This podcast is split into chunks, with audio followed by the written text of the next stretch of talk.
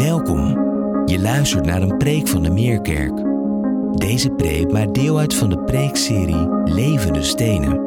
Een simpele visser, een verstoten vrouw. Jezus heeft gewone mensen op het oog. Zij worden geraakt door zijn liefde en mogen als levende steen deel uitmaken van de kerk die Jezus aan het bouwen is. Zo heeft Jezus ook jou op het oog om een levende steen te zijn. Johannes 9, vers 1 tot en met 7 en vers 34 tot en met 38. In het voorbijgaan zag Jezus iemand die al vanaf zijn geboorte blind was.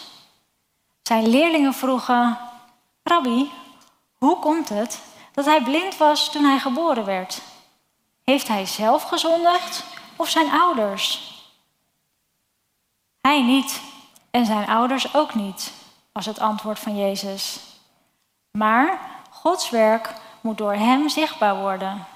Zolang het dag is, moeten we het werk doen van Hem die mij gezonden heeft.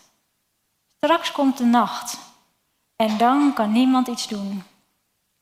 Zolang ik in de wereld ben, ben ik het licht voor de wereld. Na deze woorden spuwde hij op de grond. Met het speeksel maakte hij wat modder. Hij streek die op de ogen van de blinde. En hij zei tegen hem: Ga u wassen in het badhuis van Siloam. De man ging weg, waste zich. En toen hij terugkwam, kon hij zien. Dan gaan we naar vers 34. Toen riepen ze: Jij, sinds je geboorte een en al zonde, wil jij ons de les lezen? En ze joegen hem weg. Jezus hoorde dat en zocht hem op. Hij vroeg: Gelooft u in de mensenzoon? Als ik wist wie het was, Heer, zou ik in hem geloven, zei hij. U kijkt naar hem en u spreekt met hem, zei Jezus. Toen zei de man: Ik geloof, Heer. En hij wierp zich voor Jezus neer. Zover. Een heel uh, goedemorgen. We hebben zo'n mooi gedeelte gelezen uit Johannes 9.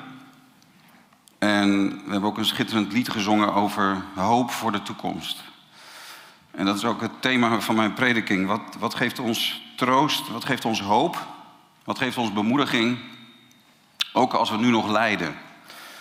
Wat geeft ons houvast in het lijden? Wat bemoedigt ons en geeft ons vreugde? Daar willen we met elkaar over nadenken naar aanleiding van de genezing van deze man die blind was geboren. In het voorbijgaan zag Jezus iemand die al vanaf zijn geboorte blind was. Dat moet een enorme teleurstelling zijn geweest voor de ouders toen ze erachter kwamen dat hun zoontje helemaal niet kon zien. Het gaat niet altijd goed in de baarmoeder. En dat is heel verdrietig. Dat is heel erg moeilijk. We hebben vrienden die, waarvan de vrouw ziek werd tijdens de zwangerschap en hun zoon is zeer ernstig meervoudig gehandicapt. En voor deze man zelf, toen hij er als jongetje achter kwam dat hij niet kon zien en dat andere mensen wel konden zien, wat zal er in hem zijn gebeurd? Dat hij erachter kwam dat hij anders was. Anders als de meeste andere mensen die wel kunnen zien. Bovendien in die tijd waren er veel minder voorzieningen dan in onze tijd voor mensen die blind zijn.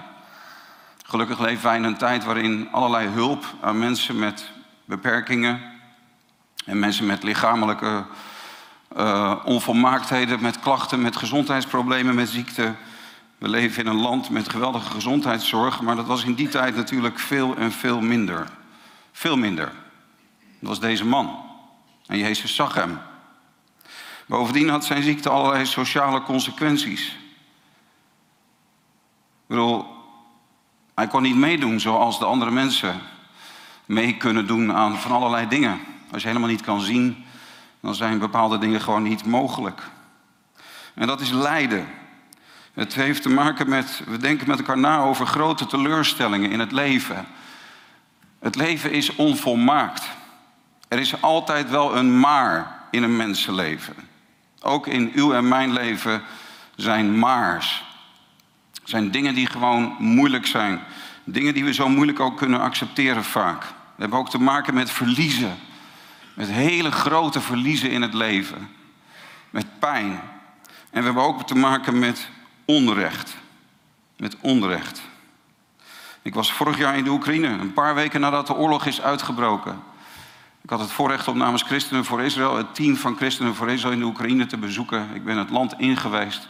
Ik zal nooit vergeten dat ik bij de grens was, dat we een hele groep uh, vluchtelingen uit Mariupol, de stad die in de weken daarvoor een hel was geworden. Ik heb in de bus gezeten met, uh, met allemaal Joodse vluchtelingen van de Joodse gemeenschap in Mariupol. En ik heb ze geïnterviewd in de bus.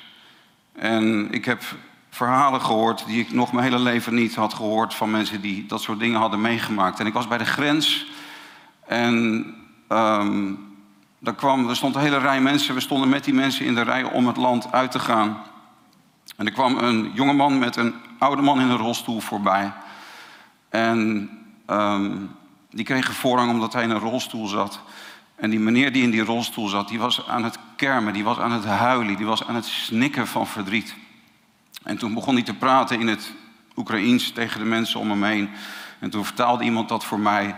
En toen begreep ik dat, dat zijn huis gebombardeerd was, dat zijn zoon daarbij was omgekomen en dat zijn kleinzoon hem op dat moment voortduwde in die rolstoel.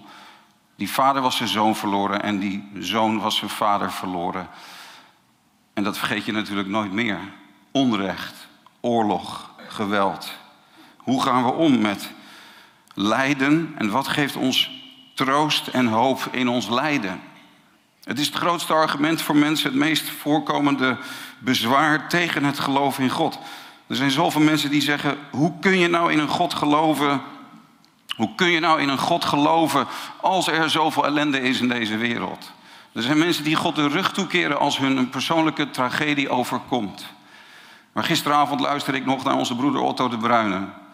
We hadden een, een bijeenkomst vanwege de fusie van de ABC-gemeente en de Unie-Baptistengemeente. Het was een viering omdat dat hele proces nu is afgerond.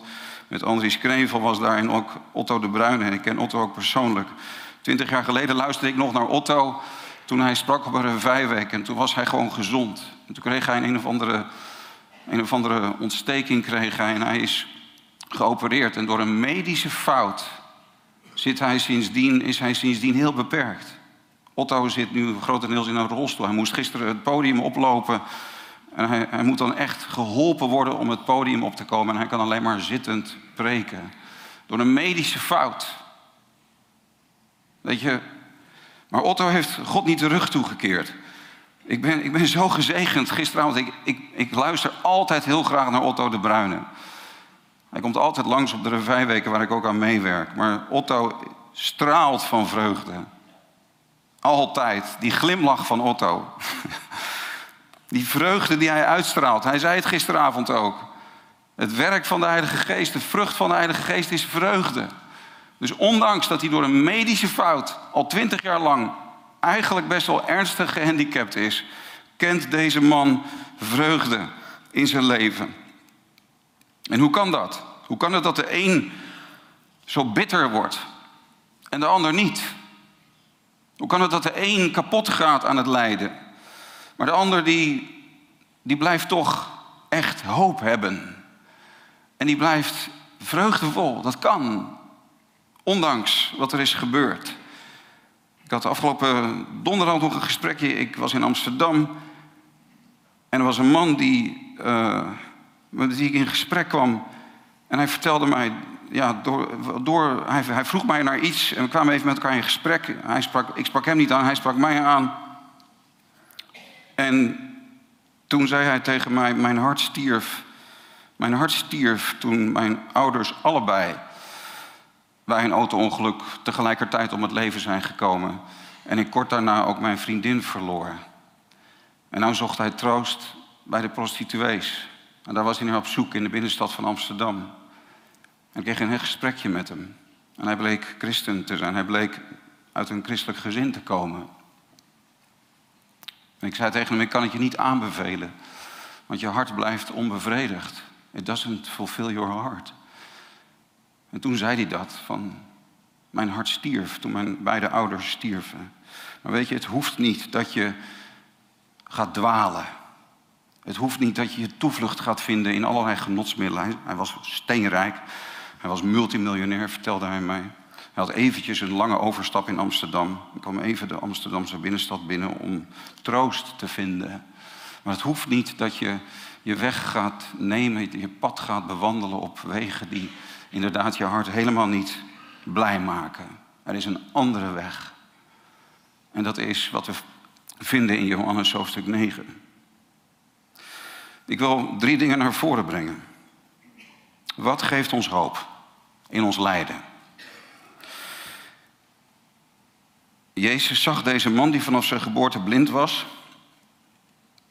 En dan stellen zijn leerlingen hem de vraag: Rabbi, hoe komt het dat hij blind was toen hij geboren werd? Heeft hij zelf gezondigd of hebben zijn ouders gezondigd? Ik denk dat het herkenbaar is dat wij in ons lijden en in onze pijn en ten aanzien van de moeilijkheden in dit leven, en zeker als het onszelf betreft, dat we dan antwoorden willen en dat we dingen willen verklaren, dat we dingen willen begrijpen. Misschien zelfs wel dat wij ook dan geneigd zijn om de vraag te stellen: wie is de schuldige? Wie is hier de schuldige aan dit lijden? Jezus geeft inderdaad een antwoord. Maar hij ontkent dat het komt door zijn eigen zonde of door de zonde van zijn ouders. Weet je, met andere woorden, het is een mysterie toch ook. Waarom lijdt de een meer dan de ander? Wij kunnen het niet begrijpen. We, we zoeken naar een verklaring. We zoeken naar misschien een zondebok voor dit of dat. Maar er is ook het mysterie van het lijden. De, het, filosofische probleem van het lijden. The problem of pain. Hè? Dat filosofische probleem van het lijden. Hoe kan het dat dat gebeurt als God er is en Hij liefdevol is en almachtig is? Dat, dat, dat probleem kunnen we niet oplossen. Dat, daar komen we gewoon niet uit. We blijven met bepaalde vragen zitten. Maar Jezus geeft wel iets anders als ja, een soort van antwoord, maar iets wat hij gewoon onder de aandacht brengt. En hij wijst op Gods werk. Hij zegt, zijn ouders hebben niet gezondigd, hij zelf ook niet. Maar Gods werk moet door hem openbaar worden. Gods werk moet door hem zichtbaar worden. Jezus die zegt hier dat het feit dat deze jongeman, dat deze, dit jongetje blind is geboren. Dat een man die, daar, die hij daar ziet. Hij ziet hem. Dat vind ik ook zo'n mooie gedachte. Jezus ziet deze man. Zo ziet hij jou en mij in ons lijden. Maar dat deze man zo met deze handicap is geboren, daarvan zegt Jezus, uiteindelijk zal God zijn naam verheerlijken door hem. En zelfs door zijn ziekte. En dat is het eerste wat ons houvast en hoop geeft. Dat gebeurt natuurlijk omdat de Heer Jezus daarna hem geneest. Daar kom ik zo meteen op, dat is het tweede punt. Maar het eerste is dit dat Gods werk wordt geopenbaard. Gods heerlijkheid wordt zichtbaar. Het is allemaal niet voor niks. Um, de Heere God weet zelfs die diepe dalen in ons leven te maken tot deuren van hoop. Hij weet zelfs de allermoeilijkste dingen die gebeuren in ons leven te gebruiken om zijn eigen glorie te openbaren. Dat zien we bijvoorbeeld ook in het leven van Lazarus. Als Lazarus als jongeman, hij is nog een jongeman, als hij sterft, hij, hij sterft, hè? hij wordt ziek en hij sterft. En dan blijft Jezus nog vier dagen waar hij was. Hij komt veel te laat op de plek waar, waar Lazarus ziek was en later stierf. Maar dan zegt Jezus ook deze, dit is gebeurd opdat de Zoon van God daardoor verheerlijkt wordt. En dan wekt de Heer Jezus Lazarus op uit de dood. En daardoor weten wij nu, daardoor is de glorie van God geopenbaard. Daardoor is de persoon van Christus zichtbaar geworden. Daardoor mogen wij nu vanmorgen als, als christenen die hier bij elkaar zitten, mogen wij het tegen elkaar zeggen. Jezus is de opstanding en het leven. En ieder die in hem gelooft zal leven, ook al is hij gestorven. Gods heerlijkheid is geopenbaard.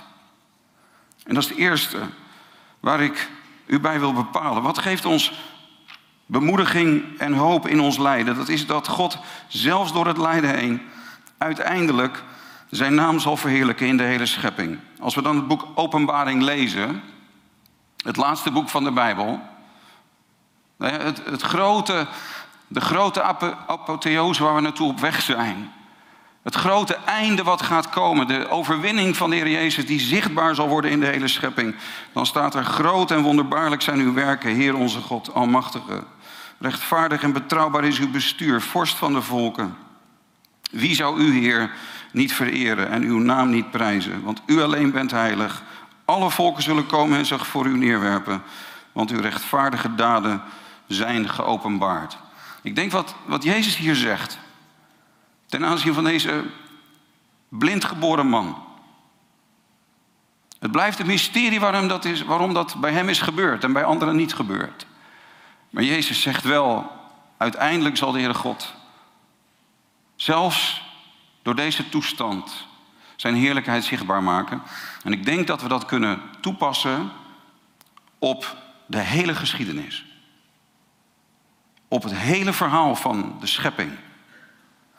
Waarom heeft God de zondeval toegelaten? Waarom is het misgegaan in het begin? Waarom heeft de dood zijn intrede gedaan? Waarom is er zoveel lijden in deze wereld gekomen? Omdat God uiteindelijk als de verlosser van zondaars, als de vergever van zonde en als de redder van de dood. Omdat God uiteindelijk in het hele menselijke drama en in de heilsgeschiedenis zijn heerlijkheid geweldig zal openbaren. Juist ook door de strijd heen. Zonder strijd geen overwinning. Zonder lijden geen vertroosting. En zonder al deze moeite uiteindelijk geen geweldige verheerlijking van God. Dat is het eerste waar we ons aan vast mogen houden. Soli Deo Gloria. Alleen aan God alle eer. Ik moet hierbij ook denken aan onze broeder Henk Binnendijk. Ik weet dat hij ook vaak hier heeft gestaan. En vanaf deze plek ook met u Gods woord heeft gedeeld. En hij was, uh, anderhalve week geleden was hij bij Sarah van Oort in de, in de livestreams die Christen voor Israël verzorgt. Um, hij spreekt niet veel meer, maar daarvoor wilde hij wel komen. En ik heb er in de auto naar geluisterd. En ik was zo ontroerd door wat hij zei. En Henk Binnendijk is een bijzondere broeder die de Heer heeft gegeven aan de kerk in Nederland. Hij is, hij is nu 89 jaar oud. Henk Binnendijk, 89 jaar oud, zit daar voor de camera bij Sarah van Oort. Wordt tienduizenden keren bekeken daarna op YouTube. Maar Henk die vertelde, hij was heel persoonlijk, hij was heel open. En hij vertelde ook over het verlies van zijn zoon, 2,5 jaar geleden. En dat weet u denk ik wel, wat er is gebeurd. En het allermoeilijkste wat hij in zijn leven heeft meegemaakt. Maar hij zei dat hij elke avond voordat hij gaat slapen, dat hij het lied zingt. God en God alleen. God en God alleen creëerde alle schoonheid om ons heen. Staat er in de, Engels, of in de Nederlandse vertaling van het Engelse lied. Elke avond zingt Henk dat. God en God alleen. Dat is het soli deo gloria. Aan hem alle eer. Uiteindelijk komt hij. Ook door ons persoonlijke lijden. Ook door ziekte en door dood. En door verlies. En door die intense pijn van het verliezen van een kind. Komt God uiteindelijk tot zijn eer door zijn zoon Jezus Christus. En dat is het eerste wat we tegenkomen in dit gedeelte. En dan lezen we verder in vers 4.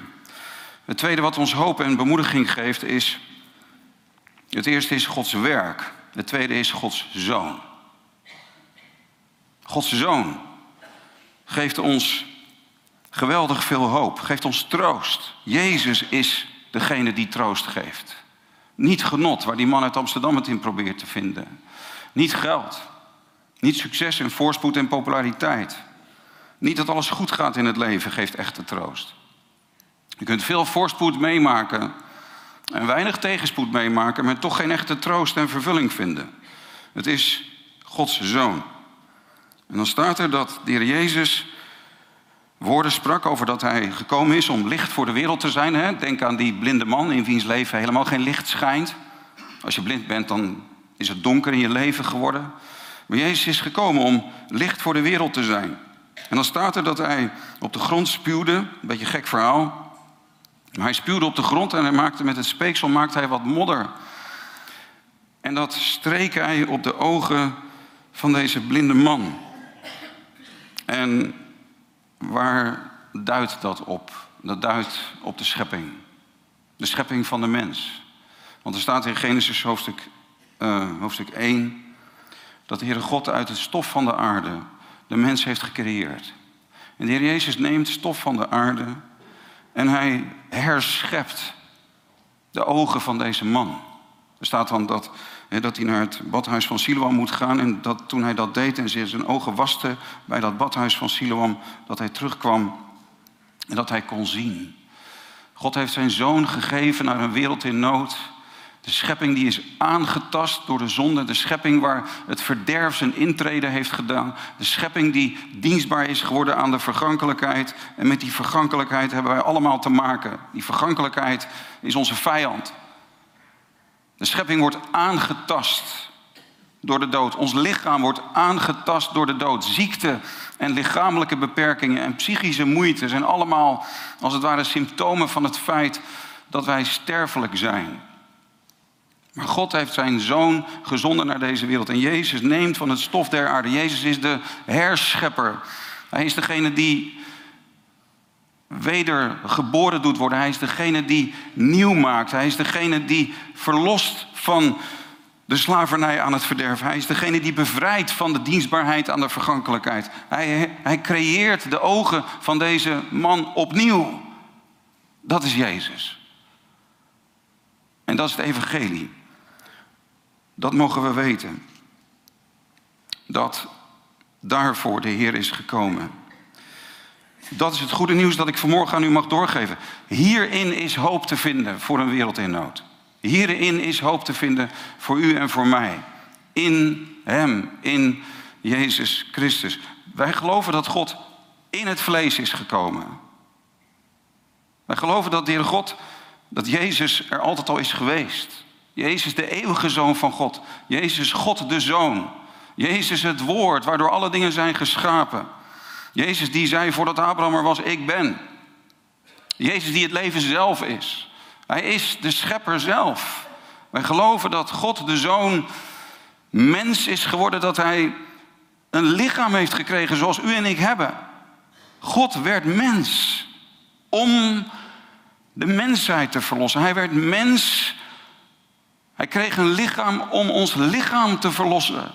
We hebben hier te maken met een man die lichamelijk ziek was. Een man die een ernstige lichamelijke beperking had. Maar de Heer Jezus die geneest hem van die lichamelijke beperking. Hij doet hem zien. Hij kan ineens zien. Hij had nog nooit kunnen zien en nu kan hij zien. En ik sta hier voor u als iemand die gelooft dat dit echt is gebeurd. Dit is niet een sprookje. Dit is niet een mythe.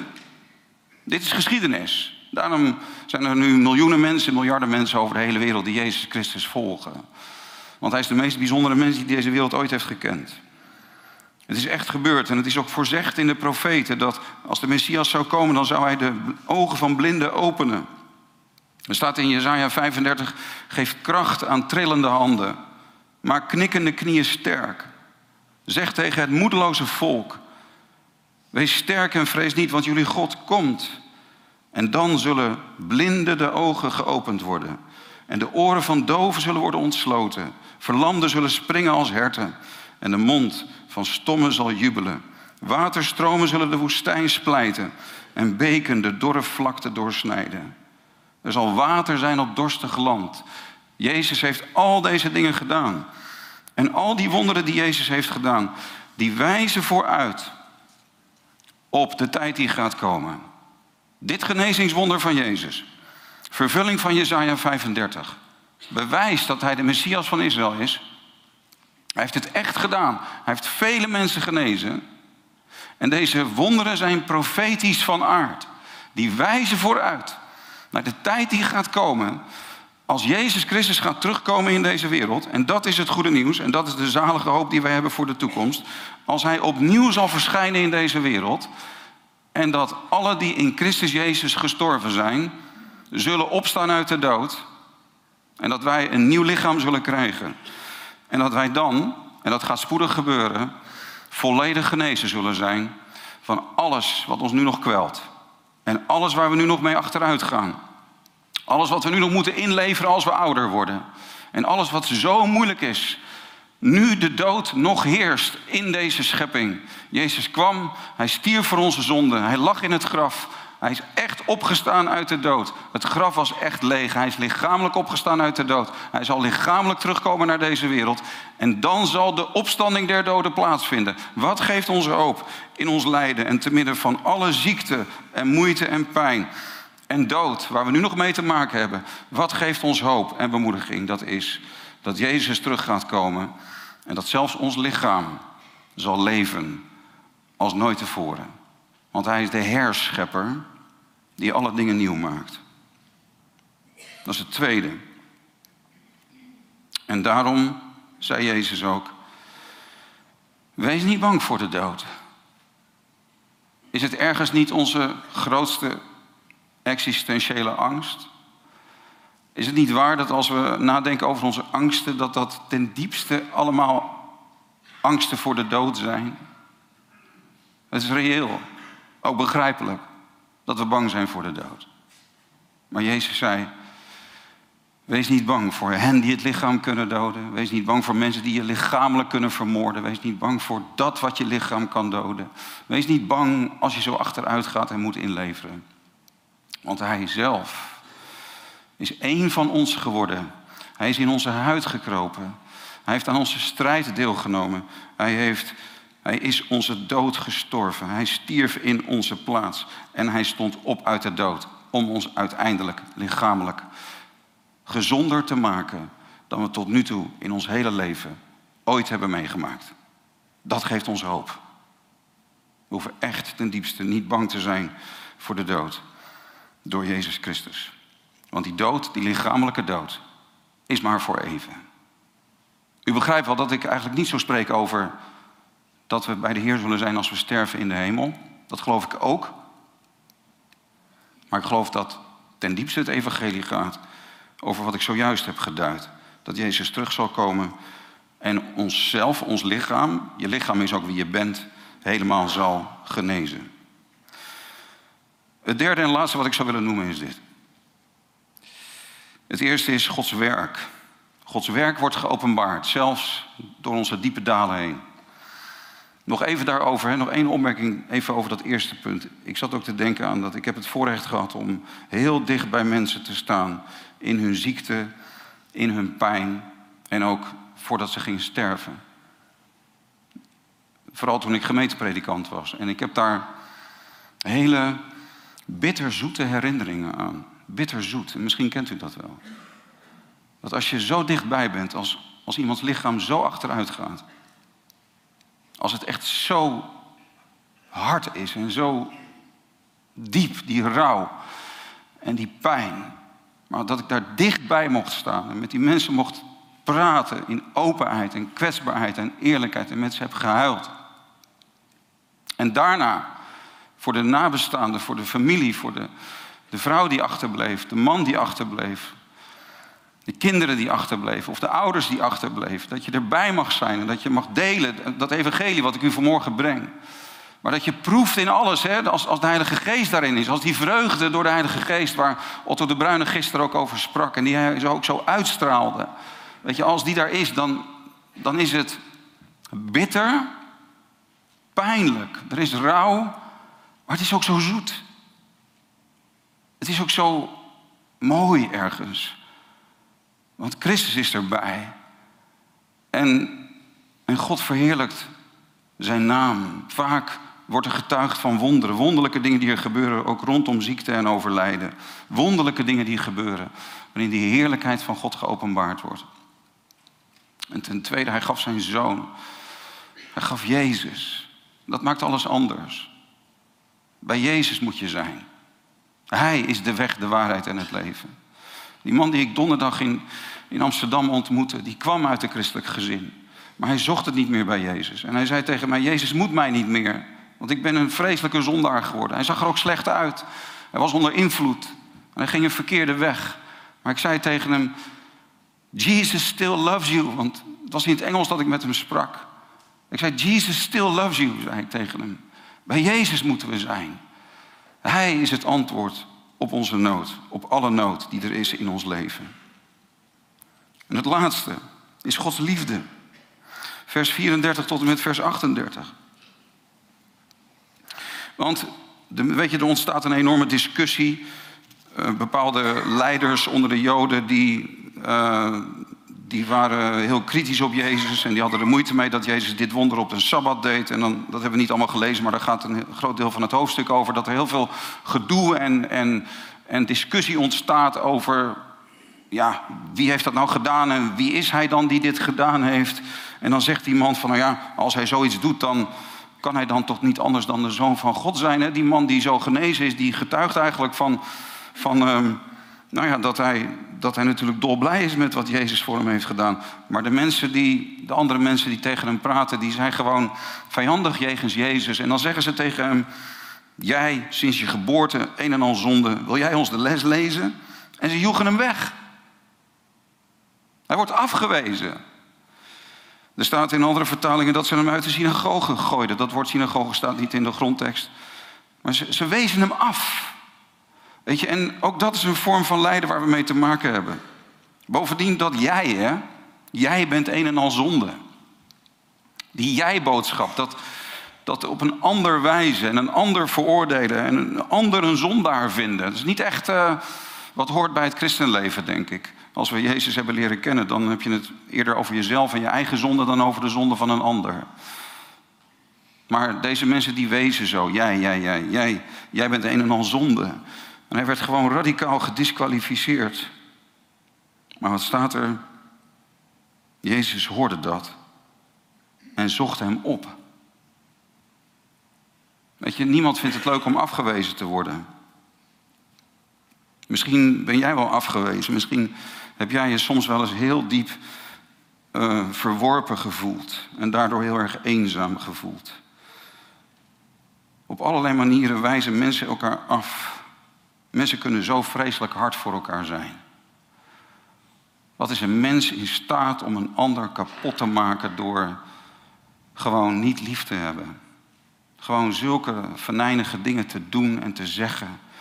Er zijn mannen die gewoon hun vrouw ontrouw zijn. En daarmee hun vrouw in het, hun eigen lieve vrouw in het ongeluk storten. Er zijn vrouwen die hun man ontrouw zijn. En hoe kan je je afgewezen voelen als je levenspartner met een ander ervan doorgaat? Er zijn zoveel jongeren, er is zoveel burn-out onder jongeren in onze samenleving. Zoveel psychische nood onder studenten, echt heel veel. Maar ik denk dat het ook zo vaak gebeurt dat jongeren een relatie met elkaar aangaan en dat je zomaar weer gedumpt wordt door een ander. Dat je jezelf helemaal geeft tot en met het lichamelijke. En dat de ander dan na een paar weken alweer zegt van...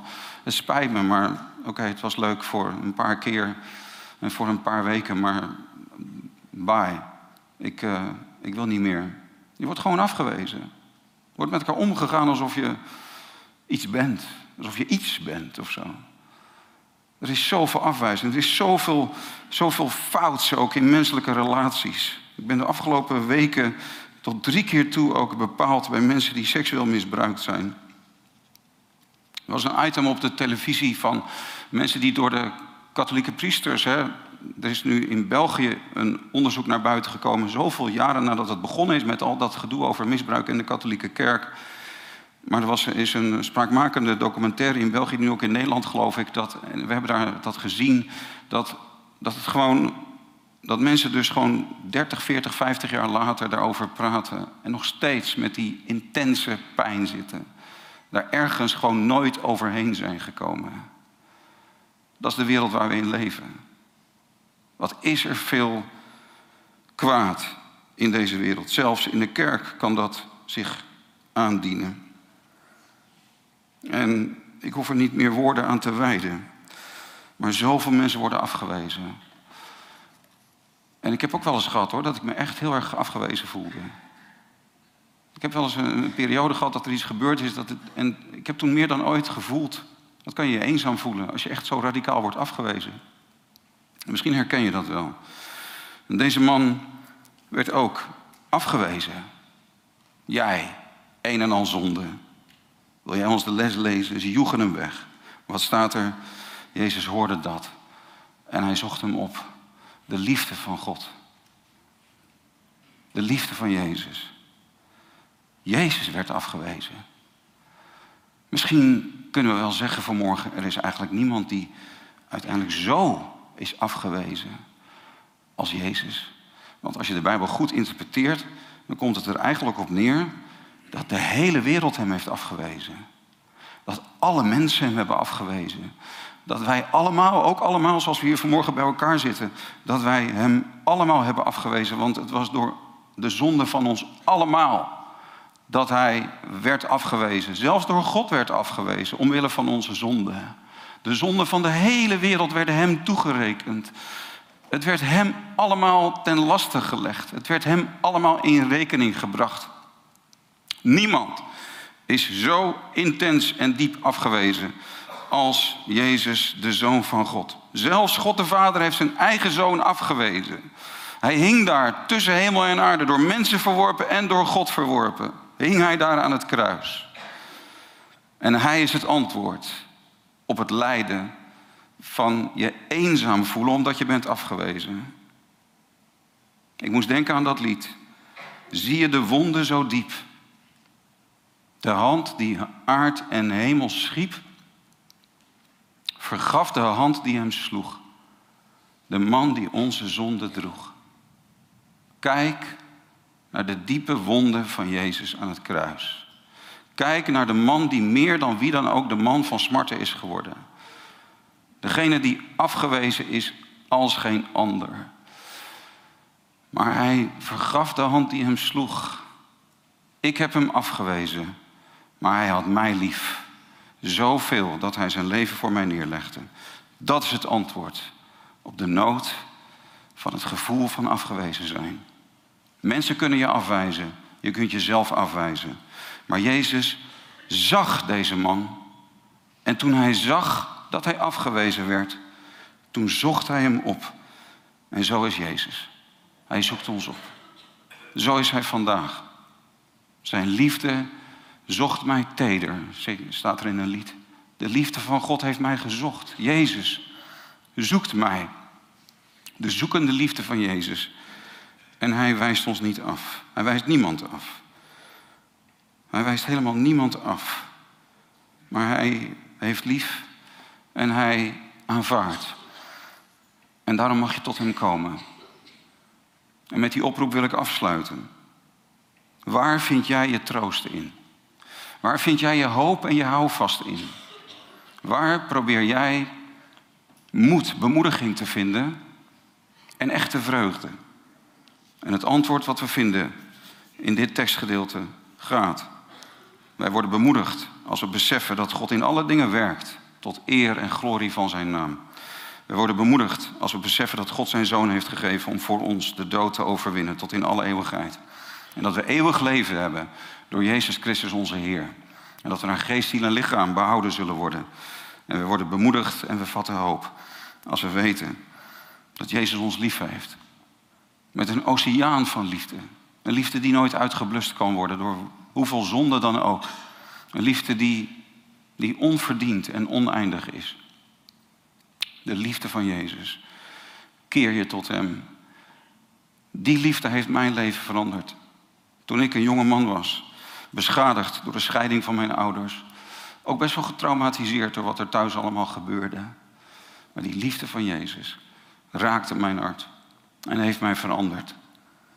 En het geeft een ieder die in hem gelooft absolute hoop. En deze, deze man die heeft dan een gesprekje met Jezus. En, en dan vraagt Jezus hem: ehm, Geloof je in de mensenzoon? En dan zegt hij: Als ik wist wie het was, dan zou ik in hem geloven. En dan zegt Jezus: U kijkt naar hem en u spreekt met hem. En dan staat er dat hij hem aanbad. En toen dacht ik: Is het niet waar dat dat, dat het bij ons ook zo is? Dat, dat wij soms ons afvragen waar Jezus is, maar dat hij gewoon naast ons staat. En dat hij, terwijl we ons niet ervan bewust zijn, dat hij eigenlijk tegen ons zegt: Ja, ik heb wel degelijk contact met je. Je staat nu met mij te praten. Ik ben erbij. Je kijkt nu naar mij. En je spreekt nu met mij. En ik spreek tot jou. Hij is dichterbij dan je denkt. ook in je lijden. Hij is het antwoord. Hij heeft je lief. Geprezen zij zijn naam. Amen.